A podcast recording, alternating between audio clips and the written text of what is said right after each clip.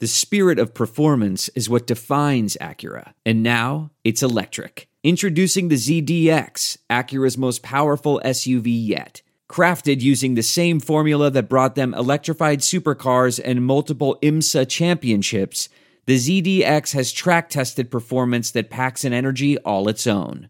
Unlock the energy and order yours at Acura.com.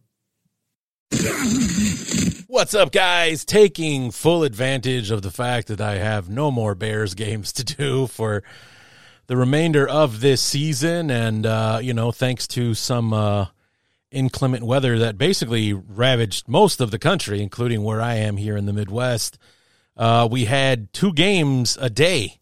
Uh, Saturday, two games on Saturday, two games Sunday, and then two games yesterday uh, on Monday. So made my Monday afternoon go by a lot faster. That's for sure.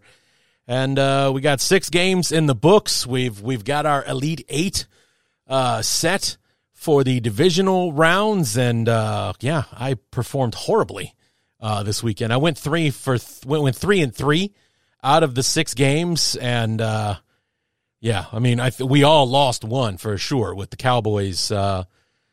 Really, really just laying an egg at home where they hadn't lost in like I think they said six.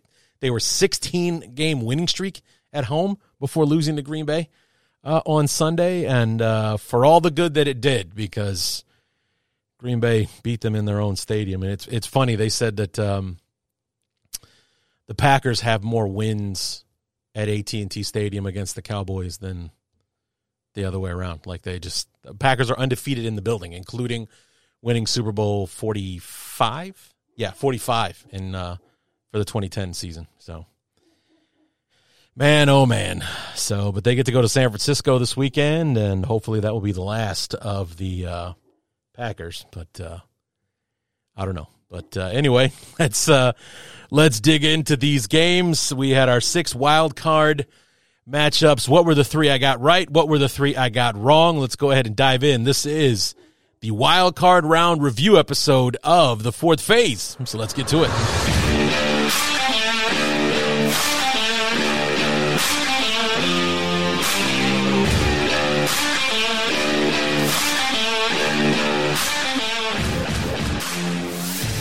Welcome to the fourth phase, presented by Bears Talk Underground and Sports Drink Media. And now, your host, Larry D. Boy, oh boy, I made some picks. Uh, unfortunately, we had some technical issues over the weekend, therefore, I could not get the preview episode out on time. But uh, yeah, I mean, thanks to you know, for those of you who are playing in the Pick'em game, looks like we lost some people this weekend. Um, but uh, for those of you that are playing the Pick'em game, you saw that I made my picks prior to the game kicking off on Saturday afternoon, and uh, yeah, I lost a game a day, all three, uh, all three game, all three days over the weekend. I went one for one on each day. Went one for one, one and one on Saturday, one and one on Sunday, one and one on Monday. So yeah, it's not a good weekend. And the fact is, you know, looking at the the only the only one that I was like, yeah, if if I had to choose, if I had to choose, I would have picked it the same way again, and I wouldn't have. I give me a thousand times, you know, not knowing the outcome to pick Green Bay. It's like I never had any doubts whatsoever that Green Bay was going to lose to Dallas. Not because Green Bay is a crap team, but because Dallas is so good at home. It's like this was the point of everything they went through in the last several weeks of the regular season. They kept winning and watched Philly disintegrate so that they could win the East, have the home games so that they could have the easiest path back to the Super Bowl. And they get their home game and they piss it away.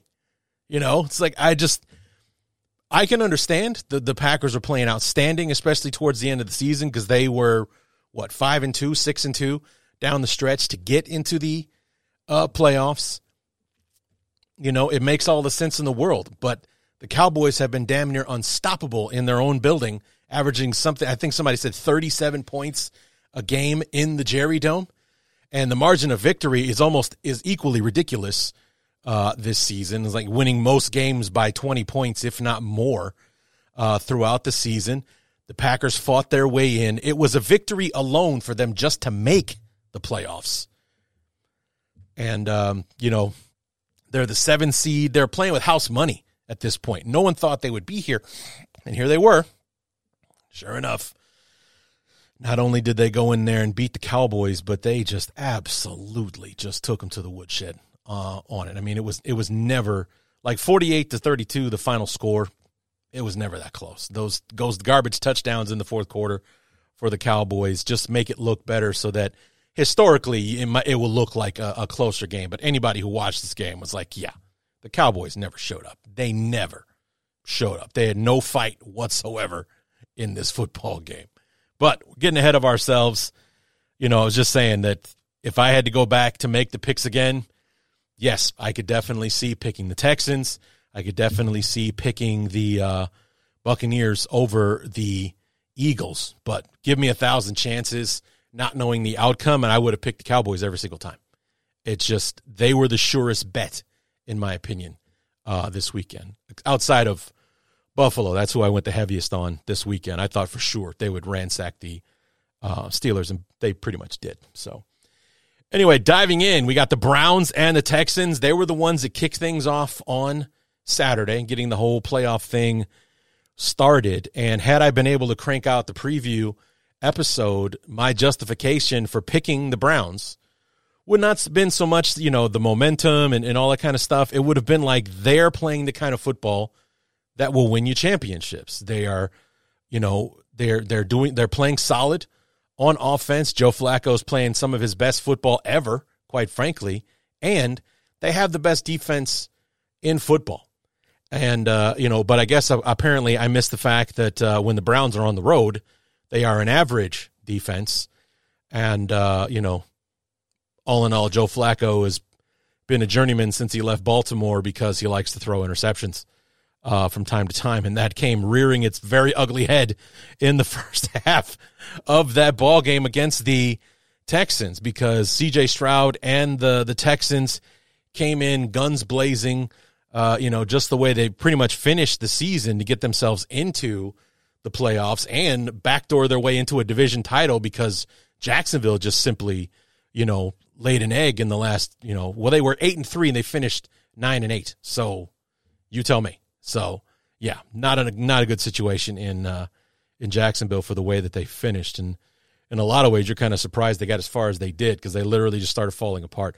They were the NFC, the AFC's um, Eagles.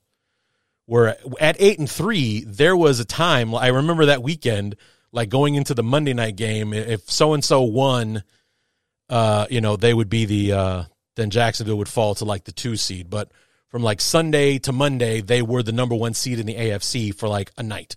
And then I think either Miami won again or Baltimore won again to give them the one seed back again. But temporarily, for percentage points, Jacksonville was the one seed. Fast forward six weeks later, and they've won one football game since then, and they finished one and five and uh, missed the playoffs, lost the division the whole nine yards and had a winnable game in the final week of the season. They should have beaten Tennessee that last week, but didn't happen. The Texans are in, and you know they showed up in the way that they that they have been all season long. That you know they were they were on offense. C.J. Stroud was making the throws and making it look easy uh, at times, playing like a guy well beyond his you know what what did he miss? Maybe a couple of games, 14, 15 games of experience he has going into the playoffs.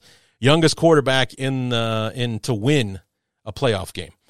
And uh, you know, the final score 45 to uh to 14. It was what 24 to 14 at halftime and then you know, then the then the Texans defense shut out the Browns in the second half. Flacco throws literal back-to-back pick sixes uh, in the football game, or one was a pick six and the other one was an interception that set up a touchdown, something uh, like that. But it was, you know, utter domination uh, from the Texans uh, in this one. And like I said, if I could go back, maybe do a little bit more research and see that uh, the Cleveland Browns are vulnerable on defense. And at the same time, you got to give the Browns and Stef- Stefanski especially a ton of credit for making the playoffs, for winning 11 games in the regular season, for how decimated they were injury wise coming into this season, and how they just managed to keep winning football games. You know, uh, they they did a fantastic job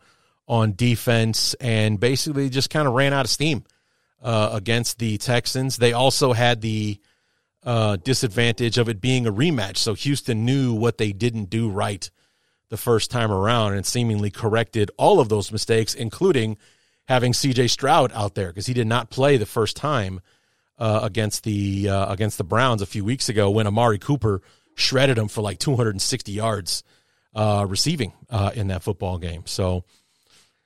Yeah, and, and Amari Cooper, I think, you know, obviously got nowhere near the uh, the passing totals that he had in the first game, he wasn't even the leading receiver on the team uh, this time. He had four catches, 59 yards. It was nothing to sneeze at. Um, you know, nearly 15 yards uh, a reception, but it's not.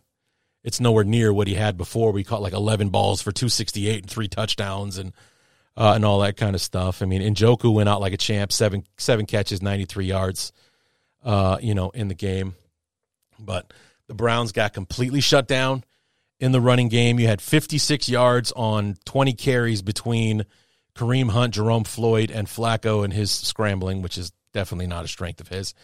And, uh, you know, Flacco was 34 46 for 307 and a touchdown, but those two picks were really what what did them in.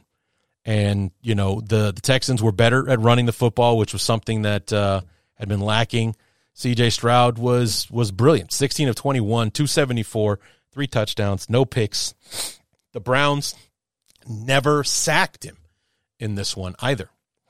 So they just uh, absolutely got it done. It sets up a rematch between the uh, Texans and the Ravens, which is how the season began for both teams.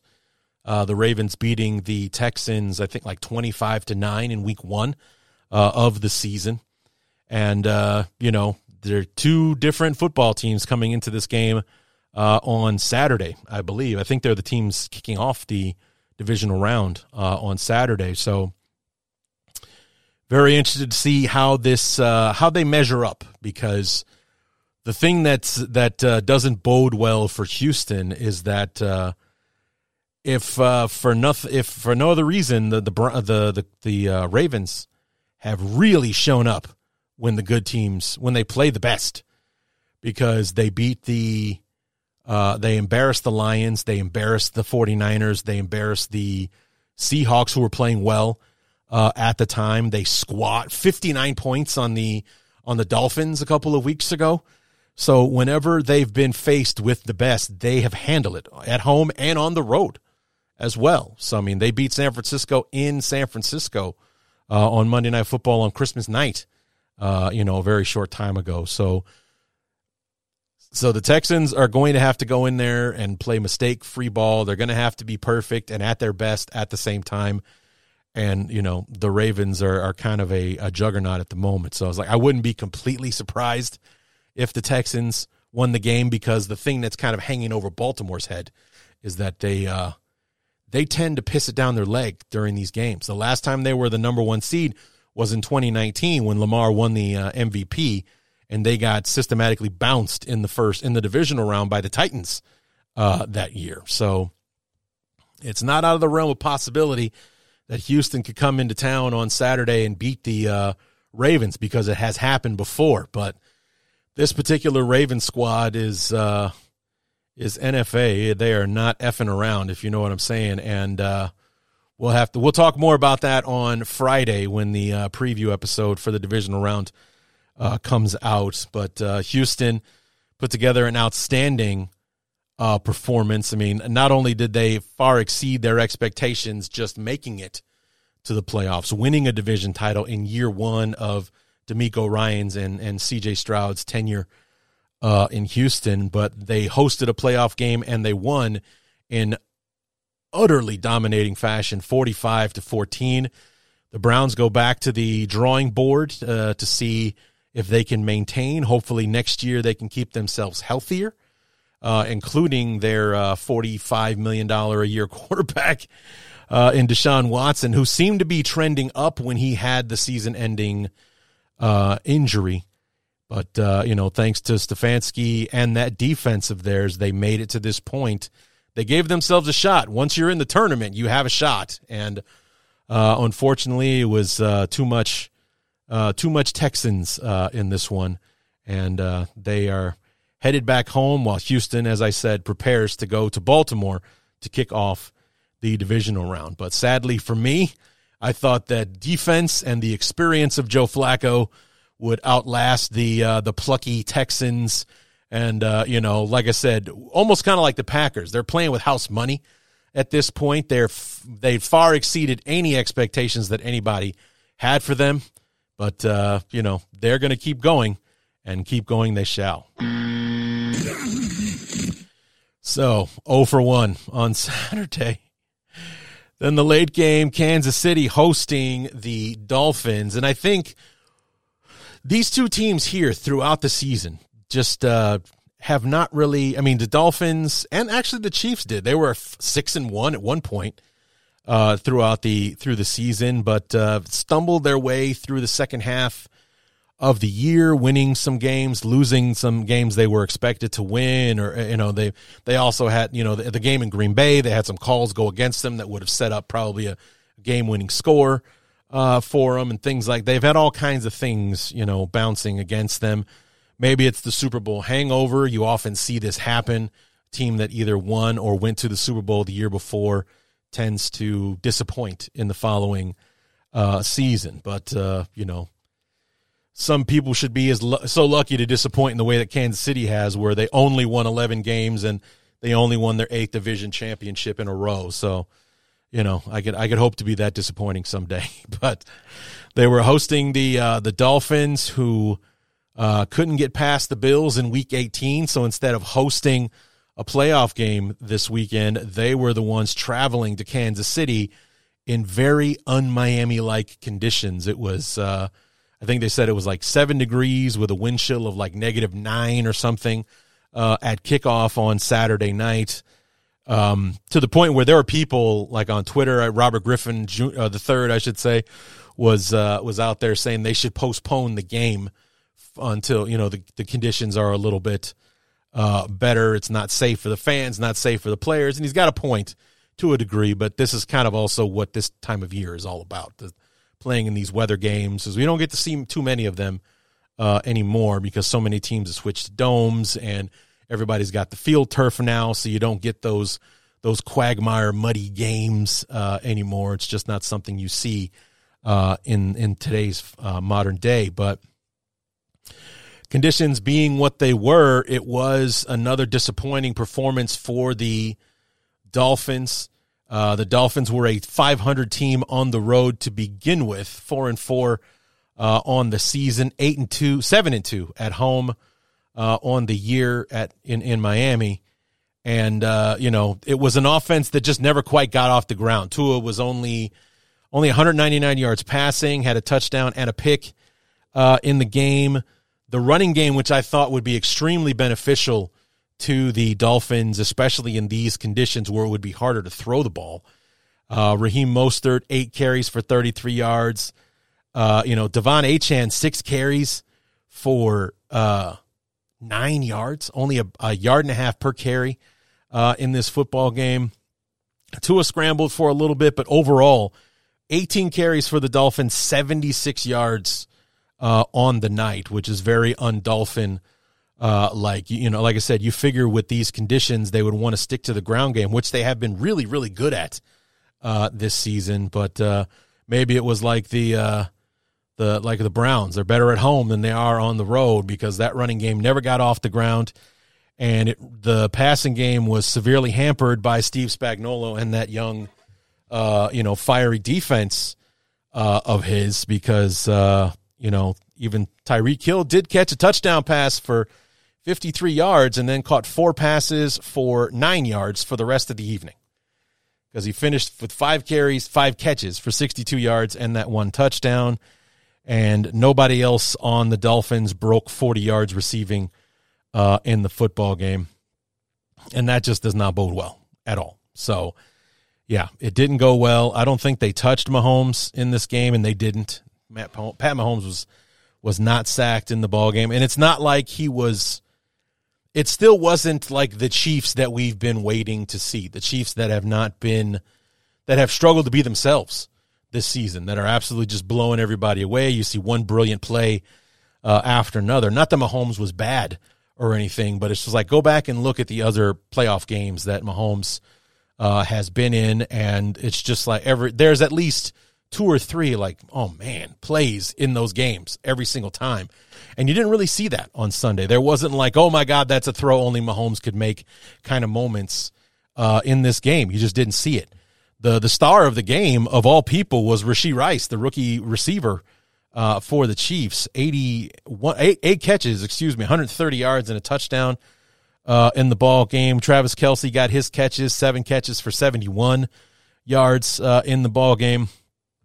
And otherwise, it was pretty quiet. If it wasn't Rashee Rice or Travis Kelce, you didn't really catch a ball because uh, the only person who caught more than one pass for the Chiefs on Sunday was Justin Watson. You know, Noah Gray, Marquez Valdes Scantling, Richie James, Clyde Edwards Helaire, Mecole Hardman, and Isaiah Pacheco all had a catch apiece. But if it, it you know, so out of the 262 yards that Mahomes got, 201 went to Rashee Rice and Travis Kelce. So, but it's like like I said, the star of the game was Rashee Rice for all the output that he put together on on offense, and then that Spagnuolo defense that absolutely shut the Dolphins uh, down uh, on Saturday night. It was uh, they were uh, as advertised. They've been playing really well. It's it's kind of been the strength of the team this season. It's what's really gotten Kansas City this far because the offense still struggles, which is not a surprise because Matt Nagy's calling the place, and you know, and you ask any Bear fan how that was going to go. So, but uh, the Dolphins only 260 yards total offense, only 13 third down um, first downs, one of 12 on third down, three of six on fourth down. The Chiefs were uh, basically impenetrable uh, on Saturday. I mean, the conditions obviously didn't help, but you know the Chiefs defense was going to be stingy no matter what, and uh, they were uh, they were fantastic. They they held the Dolphins to 76 yards uh, rushing, dominated time of possession uh, in the ball game. They were much better on third down, six of 15 in the ball game. Over 400 yards total offense for the Chiefs, and they win it 26 to seven. And as much as I wanted to root for and see the Dolphins win to kind of put the Chiefs down once and for all. I guess we'll have to wait for that matchup in uh, Buffalo on uh, on Sunday night, where the Chiefs go on the road in the playoffs for the first time in six years. It's been six years since the Chiefs have played a playoff game outside of Arrowhead. They've hosted the last five AFC championship games. Their only hope to do that again this year is for them to win in Buffalo and for the Texans to beat the uh, Ravens. Then Kansas City gets to go back home for the AFC Championship game. Again, not out of the realm of possibility because the one thing you got to keep in mind, no matter how dominant the Ravens have been, they've been in this spot before and they've choked. So, yeah, I uh, I'm definitely going to be picking the Ravens to win for sure because they are the better team. Period. But if they end up losing on Sunday, Saturday, I won't be one thousand percent surprised. But I picked the Chiefs. They move on with a 26 to 7 win over the Dolphins. Moving on to Sunday, we start in Dallas, which was uh, you know, like I like I said, I I put all my points on the Bills. Uh, I put the my 16 points I went on the Bills. I just didn't think that you know the Steelers got in by the skin of their teeth. They they needed help to get in. There were losses that helped contribute. They they didn't win their way in. They won the game they needed to win, and then they got help from the people in front of them. So people got out of their way so they could back their way into the playoffs. And Buffalo was, you know, if they aren't the hottest team in the NFL, tell me who is uh, coming into this uh, weekend. So for me, the Bills, I felt most confident in them wiping the floor with the um, Steelers. But if you want to talk what I thought was the gimme pick of the NFC, it was the Packers losing to the Cowboys. And again, like I said earlier, it's not because I didn't think the Packers were good or or anything like that. It's just the Cowboys had been so good at home, no matter who they played, because they beat the Lions, they beat the Eagles, and and, every, and they murdered everybody else uh, throughout the season for an undefeated home schedule this season. You know, and I put 14 on the Cowboys to prove me right, and boy, that was a disaster.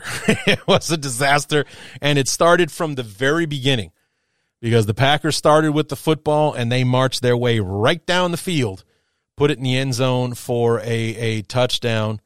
So, you know, your your beer hasn't had a chance to get warm yet and it's already 7 to nothing. I mean, the the Packers came in 12 plays, 75 yards, nearly 8 minutes off the clock to start the game. Boom, they're they're up 7 nothing and that's that was the beginning of the end right there because the Cowboys never led, they were never close to leading in this one. And then after trading a couple of punts, Dak got picked off. Three plays later, inter uh, touchdown. Uh, again, now the Cowboys are up, or excuse me, the the Packers are up, fourteen to nothing. Another punt for the Cowboys.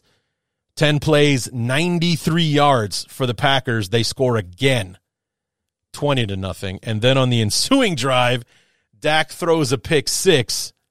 And now it's 27 to nothing. And it was like, okay, well, this is over. It is more than over. Even even when the Cowboys drove the length of the field, 20 12 plays, 55 yards in the final 2 minutes to score a touchdown right before halftime, 27 to 7. You could just tell from the body language on the sideline of the Cowboys that was not the booster that you would think it would be to put like, okay, we got all that behind us now. We got a touchdown on the board. We've proven that we can move the ball against these guys. Now let's go out there in the second half because they start with the football in the second half. Because remember, Green Bay started with the ball. You know, let's go out and do it. You got Jimmy Johnson you know, screaming at the camera like he's coaching the Cowboys, telling you know, got to go out there and do it, and blah blah blah, and this and that. And uh, yeah, then the Cowboys came out and uh, put a drive together, twelve plays, sixty yards, but settled for a field goal. And then the Packers scored another touchdown. Now, meanwhile, the Cowboys backed it up with another touchdown, but it's 34 to 16 at this point. You know, they went for two and didn't get it, and then their kicker, who's been perfect all season, doinks it off the upright. So it's 34 to 16. And then in in the moment, like if you weren't convinced before, you got to be convinced now because the three plays into the next drive, um, I, was it was it Kraft or was it Musgrave? One of the young tight ends for the uh, for the Packers, and it was Musgrave, uh, was so wide open so wide open that, you know, Jordan Love kind of underthrew it a little bit to the point where he could stop, stand flat footed, and catch the ball and still had enough time to get to the end zone before anyone got close to him.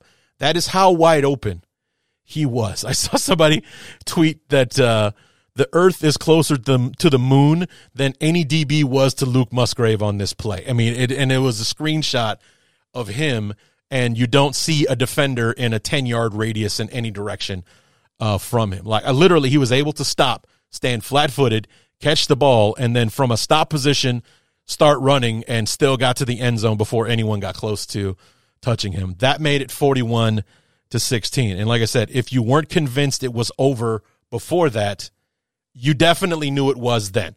Because now it's a 25 point lead in the middle of the third quarter. It's done. The Cowboys go out on downs, and then just because Green Bay scores yet another touchdown, 48 to 16.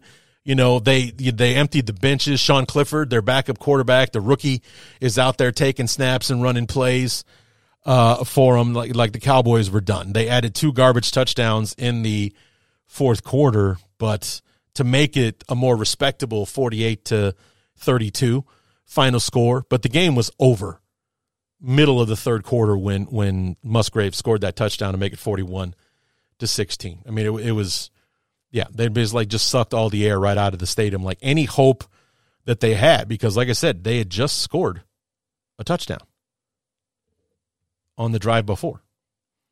11 plays, 88 yards, probably their best drive of the game to make it 34 to 16. So it's an 18 point game, but it's still early in the third quarter, still plenty of time to go. Maybe we get a stop. The offense seems to be humming now because you've scored on three plate three three three straight. I can't talk today.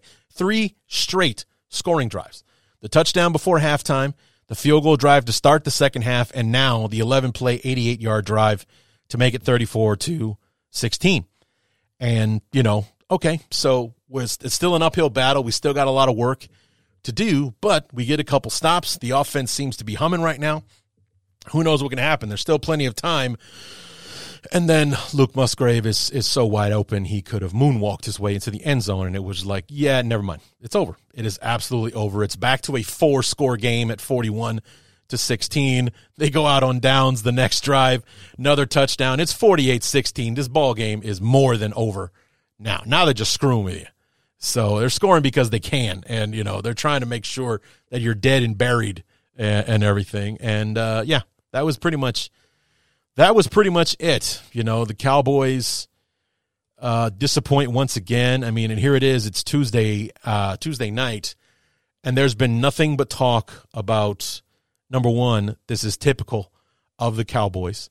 They dominate the regular season. They get themselves into the playoffs, and then they lay the egg of all eggs in the uh, in the divisional in the, in the playoffs. Two years ago, it was in the uh, wild card round at home against the 49ers with that play where, where Dak ran the ball when they had no timeouts uh, in the middle of the field. And then last year in the divisional round at San Francisco was the that you know I mean the game was already over, but that hail mary play or whatever that they ran where where you know Zeke is the is the center and he gets squashed by the guy over him and whatever that play was supposed to be, it never got a chance to get off the ground. Yet another embarrassing moment to finish out uh, a playoff game. And then, like I said, they fought tooth and nail. They hung with the Eagles all season long, even when they were, you know, ten and one uh, to start the year. The Cowboys are right behind them at nine and two, and they finally, you know, they beat them head to head, so they surpass them. Now they are the NFC East leader. They go into the final game of the season. All they got to do is beat the lowly Commanders to win the division. They pull that off, and now we basically we have home field. So unless unless San Francisco is going to the NFC Championship game, we're at home throughout, and that was what they wanted to give themselves the best shot possible. And man, they lay the biggest turd of all time against the team. Like I mentioned before, playing with house money. This was a very this was very much a just happy to be here type situation for the Packers. Like even if they they were they it was win-win no matter what. You know, even if they went out and lost 48 to 16 to the Cowboys, they would have had nothing to be ashamed of because they over they over uh, achieved as far as what people expected from them, what people expected from Jordan Love and Matt LaFleur without Aaron Rodgers and so on and so forth. So yeah, they would have been upset, but hey, we made it way farther than anybody gave us give anybody gave us a chance to. We lost the team that was the best team in the NFL at home uh, this season. Now we got something to build on. We got a great foundation. We know we have our quarterback, blah, blah, blah, going forward. And and then if they win, even better. Even better. And sure enough, they won that game. They smacked the Cowboys around 48 to 32. Does not tell the story about how this football game went. The Packers dominated on both sides of the football. Aaron Jones, 118 yards rushing and three touchdowns in the game. Jordan Love, 16 of 21, 272, three touchdowns, no picks, no sacks. So Micah Parson didn't even get a sniff uh, in this one. Dak Prescott sacked four times. He threw two picks, including um, uh, including a pick six, you know, right at the end of the first half there. It was uh, they got rolled. They got absolutely rolled uh, in this one. CeeDee Lamb, Michael Gallup, Jake Ferguson all had nice games. 100 yards apiece for, for Gallup and Lamb. Jake Ferguson, 10 balls for 93 yards and three touchdowns uh, in this one. But two of those touchdowns were the garbage ones at the end of the game that nobody cares about. And, uh, you know, so statistically, the, the, the Cowboys made it pretty at the end. Prescott, 403 uh, and three touchdowns in the game, but it was those two interceptions. He got sacked four times, and uh, you know they they like I said they pretty up the stats at the end, so they were otherwise dominated thoroughly by the Packers. And like I said, knowing what I knew going in, I'm picking the Cowboys every single time. Uh, you know, and I didn't think the the Packers would do this to them. And um, somebody asked me online, does does this performance by Green Bay maybe you know think change how we feel about losing to Green Bay last week? And I was like, yeah, but it's worse because watching him carve up top 10 defenses in back to back weeks means that we've got to put up with this guy again. We got another Packer quarterback that we got to worry about for the next decade. And we've already lost to him twice and, you know, and all that kind of stuff. And this is a team that was kind of in transition going from one Hall of Fame quarterback, you know, to, to him and whatever he's going to accomplish uh, in his career. So God help me, man. I hope the Bears are making the changes we need to so we can start beating these guys. But if Saturday was any, or excuse me, Sunday is was any indication, it's going to be a long another ten years trying to get past these guys. But uh, like I said, if I could have gone back and picked the picked the game again, I still would have picked the Cowboys because there's no way I thought Green Bay, as good as they played down the stretch, there's no way I thought they were capable of this. Biggest game probably of the entire weekend, the one that definitely had the best story behind it, the rematch or the return, I should say, of uh, Matt Stafford to Detroit, where the Lions finally won the division. They're finally hosting a home playoff game for the first time since the 1991 season. And, uh, you know, who are they playing? But their old guy, Matt Stafford, that in his time in Detroit only got him to the playoffs, what, two or three times at the most in 12 seasons. And here he is with the Rams, a team that he already took the Super Bowl two seasons ago against this uh, Lions team that at times has looked uh, vulnerable. You know, they were 12 and 5 uh, this season. They won their very first NFC North title because the last time they won the division back in 91, it was the NFC Central. So this was 10 years before the realignment even happened uh, in 2002. So for all the years that we've been under the the the four uh, four division conferences since the 2002 season, the Lions had never won a division since that started, and it had been over 10 years since they had. So here they are. They're they're at home. The place is humming. Uh, I did not think it was nice that the Lions booed Stafford, like he had anything to do with him leaving. Um, it's just and it's not like the guy didn't, you know, dedicate 12 years of his life to trying to do whatever he could to one of the more poorly run organizations in football pretty much the entire time he was there. But yeah, so for whatever reason they booed him like he left of his own volition. It's like I know that he he wanted a trade because he knew his career was ending and he wanted to win a championship and the the Lions at the time were in stage 1 of what they were doing now they were going to go start over. And as going into his 12th season or 13th season, whatever it was in 2021, he didn't want to start over again.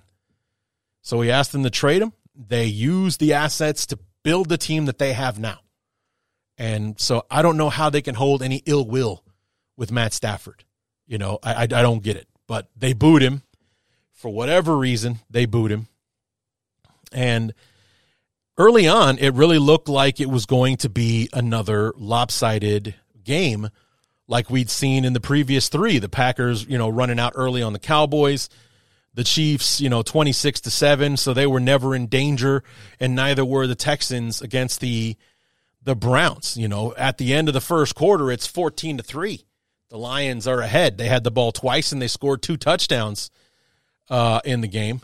But in the second quarter, the momentum shifted and it was the the Rams that were were out there uh, putting a couple of touchdown and big plays too. That's what really kind of hurt the uh, what hurt the Lions. It was a 50 yard pass from Stafford to Puka Nacua uh, early in the second quarter to make it 14 to 10, and then Tutu Atwell caught a 38 yard touchdown pass from Stafford with about four minutes to go in the half. And uh, you know, for a twenty-one to seventeen halftime lead, because uh, in between those two touchdowns, uh, Sam LaPorta caught a two yard pass from Goff to make it 21 to 10. So the Lions kept chipping away, but it was the Rams that uh, you know got themselves back into position. And basically, if it hadn't been for that first drive of the game for the Rams, where Lions got the ball first, they 10 plays, 75 yards, They have Montgomery one yard TD, boom, first drive of the playoffs. The Lions put it in the end zone. They're up seven nothing the Rams were coming right back down the field as well, but they, you know, the, the drive stalled out. They had to settle for a field goal, and that was the difference in the uh, in the first half because I think that was the six scoring drives. I think that was all the drives in the first half. Nope, I was wrong because here's the, here's the first half drives for the for this football game. Lions touchdown, Rams field goal. Lions touchdown, Rams touchdown. Lions touchdown, Rams touchdown. Lions punt, Rams end of half. So the first 6 drives of the game were all scores.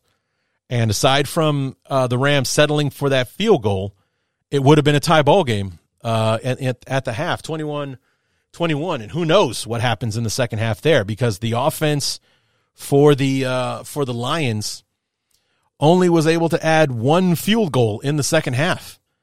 I mean, and the, the Lions defense was equally as good. They held the Rams to two field goals uh, in the second half. And of course, the, um, the controversy at the end of the game, the Rams are down one. They're driving uh, to get down the field, and the uh, the holding penalty, pass interference, whichever he definitely held him for sure. But it, it was either holding or it was a pass interference on Puka Nacua on the fourth down play. Call doesn't come. As much as that sucks, it happens. We see it happen all the time. We've seen it happen throughout the season. You know, it happens all the time. It sucks. It absolutely sucks. But that's the NFL. That is the NFL. And of course, you you see the the uh, you know the the the Rams fans on on Twitter absolutely roasting the NFL, basically saying, you know, well, that's you know the Lions were scripted to to win this game, blah blah blah, with with all that nonsense uh, and everything. And if it was me, if it was the Bears that lost like that, yeah, I'd be pissed. I wouldn't be belly aching about it online because you're just begging for trouble when you do that. You know, it's like just okay, maybe Sunday night after the game, maybe a little bit Monday morning, you might have some sour grapes, but dude, it's Tuesday afternoon. You're still bitching. Get over it. Get over it. It's like, I know it sucks. It absolutely does. God knows throughout this season, I watched the Bears piss away three fourth quarter leads that could have absolutely altered the season and how it ended up going. We'll never know what the Bears would have done in the playoffs if they were the 10 and 7 team that uh, that made a run uh, and all that kind of stuff. But uh, yeah, no, we uh, we didn't get to do that because we didn't finish those games and there was some, you know, some ugly moments in those football games as well that didn't go our way. And, but, eh, you know, I'm not online bitching about it all the time. so, but anyway, it was a great game, a lot of fun. The uh, the Lions went ahead and beat the Rams 24 to 23.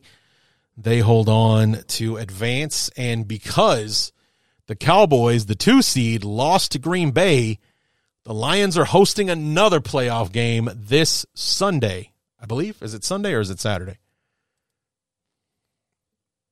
Let's see. It is Sunday. They are hosting the Buccaneers on Sunday.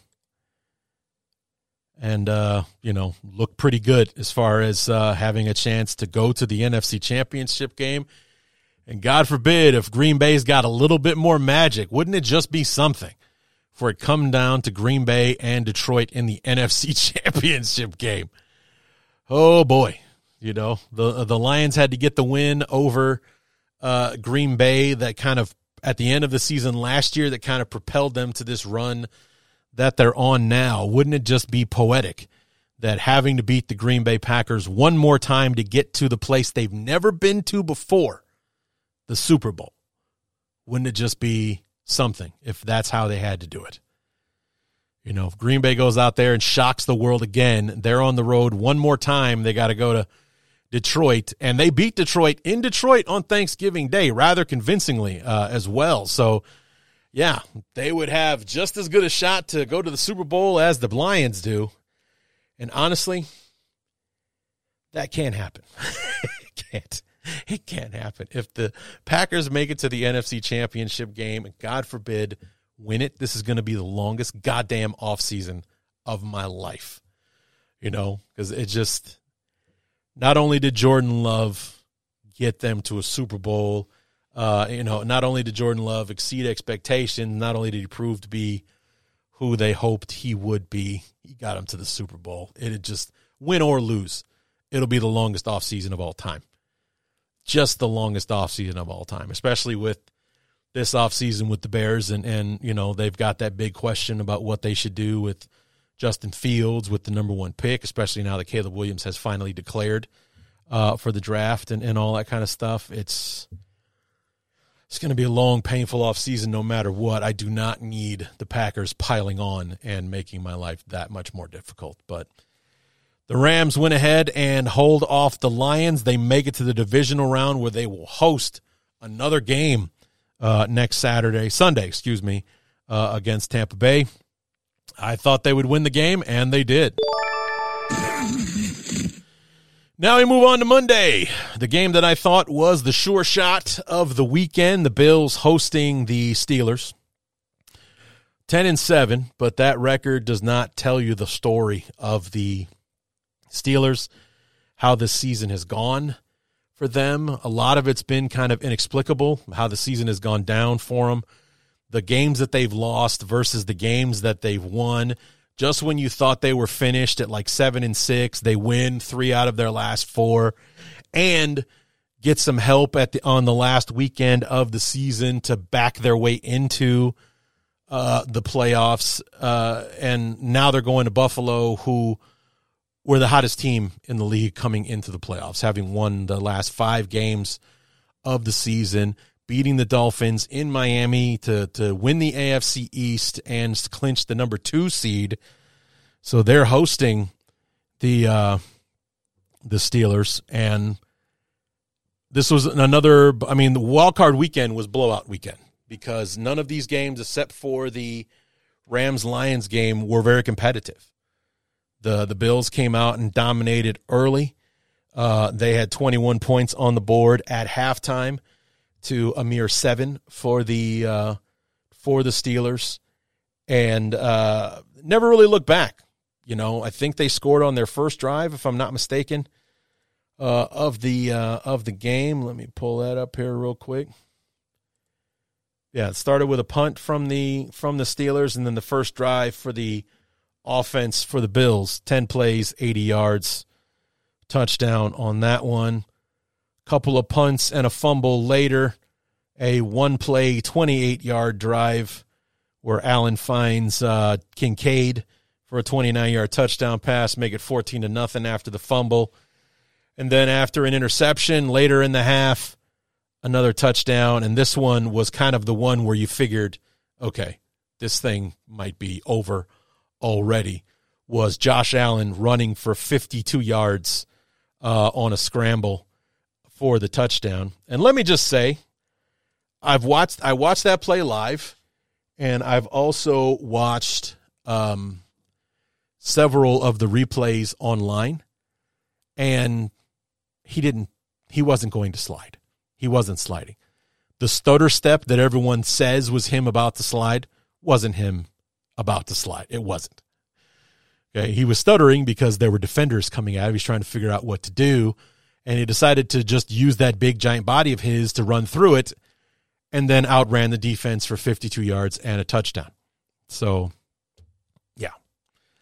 So, yeah. I mean, and if not for a blocked field goal at the end of the half, the Steelers probably go into the locker room scoreless behind this defense that had, uh, you know, behind this uh, this team and the Bills that had been so dominant uh, in the first half, and uh, yeah. So I mean, it's it was it really wasn't a contest from the beginning.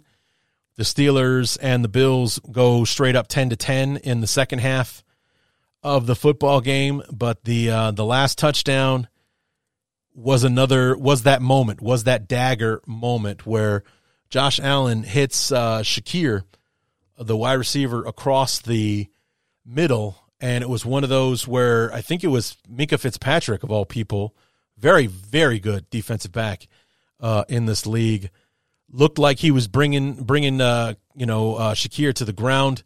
He somehow manages to keep his feet, doesn't hit a knee to the ground, nothing.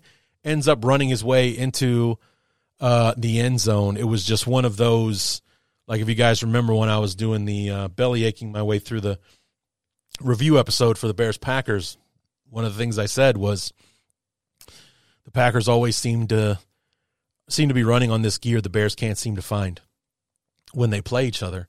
And in, that was that moment for Buffalo was the extra effort that it took to make that play happen the way it did. The extra effort that it took for Josh Allen to just instead of giving himself up to keep plowing through and then all the ran it all the way in for a 52 yard touchdown. That was the gear that the Steelers couldn't find uh, on Monday night, so or Monday afternoon into the evening uh, on on uh, uh yesterday. So the Bills come away with the victory, 31 to 17, and at least I got my biggest bet of this of the weekend right because my other two big bets, 12 points on the Browns, 14 points on the Cowboys, did not work out, but I got this one right and the Bills move on to the next round where they'll be hosting the Kansas City Chiefs uh, next uh, Sunday night. And then to finish up, the Buccaneers and the Eagles quite possibly the most uh, I don't want to say disappointing, but at least the the least eventful game of the uh, of the weekend because the Eagles just look like the team that had lost five of the last six games of the season, pissed away their lead not only for the top seed but in their own division, which is why they were a wild card team on the road against the NFC South placeholder uh, in the Buccaneers, and uh, you know the Bucks came in this was a rematch for them. They'd played Philly in Tampa like week three or four this season when Philly was still playing top level football uh, and got waxed by the uh, by the Eagles in that one. But uh, here we are, several weeks later, and uh, it was the Buccaneers that dominated the football game. You know, Todd Bowles' defense was all over uh, Jalen Hurts and the and the Eagles' offense. They they never got anything going uh, in the game. Baker Mayfield threw for 337 yards and three touchdowns uh, in this one. Uh, the running back White for the for the uh, Buccaneers, 72 yards on 18 carries, so four yards a carry for him uh, in this one. It was never really an issue uh, for the Buccaneers. You know, they got out big on on Philly, and you know Philly for whatever reasons, not that team to come from behind. They've maybe done it once or twice this season and not against good football teams. You know, they had two like they got behind early against the uh, Commanders this season, twice in both games against the Commanders. They got behind early, but you know, they uh, were able to power through this, but not here. They weren't able to run the football, 42 carries, 42 yards on 15 carries, which is very uncharacteristic uh, for the Eagles. Jalen Hurts didn't turn the football over you know, no fumbles, no interceptions uh, in this one, but he was sacked three times uh, in this one. You know, DeVonta Smith really the only highlight on the offense. Eight catches, 148 yards, but no touchdowns uh, in this one. And the Buccaneers did it all over the place. They uh, they you know they said Mayfield three and a half three touchdowns, 337 yards, uh, passing a 119.8 quarterback uh, rating uh, in this one. Rachaad White was the running back I was thinking of, 72 yards on 18 carries. And, uh, you know, it was uh, a dominant performance by the Buccaneers.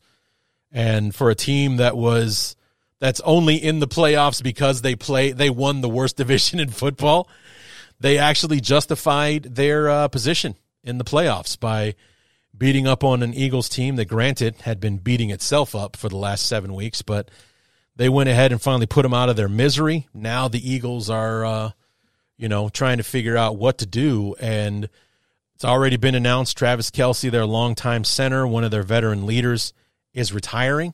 So he won't be back. And but you also got to make decisions on guys like Fletcher Clock, Fletcher Fletcher Cox, Darius Slay, and and all the other guys that are north of 30 because this was a team that was a mixture of rookies or young guys and veterans, and the veterans are starting to age out. And if they haven't uh, declined yet, the decline is not far away because once you get on the wrong side of 30, it happens a lot faster than you probably think. So they're not only not all, all going to be like Jason Kelce who can play into his late 30s uh, and still play at a high level. Like as as far as how he's played this season, Kelce could keep going, but I think he's he's won he won a championship several years ago in 2017 with the Eagles. He made it to a Super Bowl last year. He came back to see if they could do it again. They came up short, and you know he. I haven't watched this documentary, but I saw the trailer for it, and in the trailer, it was like you know it's getting harder and harder to get ready uh, for the following season. Kind of like when you're starting to talk about retirements, it's pretty much time for you to retire. And he made it through this year. The Eagles struggled down the stretch. They make an early exit. So he has taken his exit, and the Eagles now have to move on and figure out how to fill the hole at center. I think Cam Jurgens, who's been their right guard this year, he was a center throughout college. I think he'll just slide over uh, into the center position. They got to fill in the hole at right guard. But the Eagles are extremely well coached as far as their offensive linemen uh, are concerned, so I don't see it being much of an issue. It's just uh, going forward, they've got to some decisions to make on the makeup of their football team and how long they want to hang on to these these uh, older guys and which of these young guys, these young stars, is going to step up and fill in the void uh, of leadership that guys like Fletcher Cox and Jason Kelce will leave behind. So the Eagles go out barely a whimper, 32 to 9 to the Buccaneers, a dominating performance for the Bucks. And of course, like an idiot, I picked the Eagles. So there you have it, guys. That was my three and three uh, outcome for the weekend. I was one and one on all three days. I, I was wrong on the Browns and the Texans, but right on the Chiefs and Dolphins wrong on the Packers and Cowboys, which all of us were, by the way. Everybody picked Dallas, and we were all wrong uh, about it. I was right on the Rams and Lions, right on the Bills and Steelers, but wrong on Bucks and Eagles. So there you are, three for three on the weekend, and a very mediocre 32 out of uh, I think what 56 points or something like that on the weekend. It was a very bad weekend, very very bad. So we'll see if I can make up any kind of difference this weekend in the divisional round, but there's only four games, so there's not a lot of points out there to be made. And uh, yeah, being three for three thus far, not a good situation. So come back on Friday. We will preview the four matchups in the divisional round for the AFC and NFC as they move forward. The games are as such on Saturday. The Texans go to Baltimore to take on the Ravens. The Packers go to the San Francisco to take on the 49ers on Sunday. Bucks and Lions in the early game, Chiefs and Bills in the late game, and the winners will play for the right to go to Vegas and play in the Super Bowl. And for those uh, conspiracy theorists out there, obviously the Ravens and 49ers, you know, the conspiracy theorists who think that the NFL is scripted and because of the purple and red colors – in the Super Bowl logo. We'll see if those two teams are still standing uh, so as to make it yet another scripted event uh, this this year. So, yeah, come back on Friday. We'll preview the four matchups. I'll give you my picks for better, for worse, and uh, we'll see how it goes. So come back that time. Until then, my name is Larry D. This has been the fourth phase, and we will see you next time.